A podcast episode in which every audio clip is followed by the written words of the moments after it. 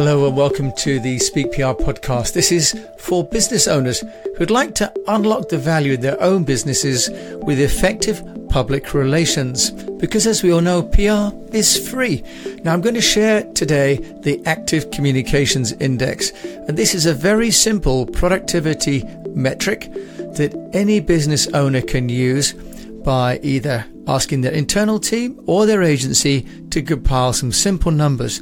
It'll help business owners to understand how much work is going into the public relations activities of the company while they're away. And in fact, you can use it all the time.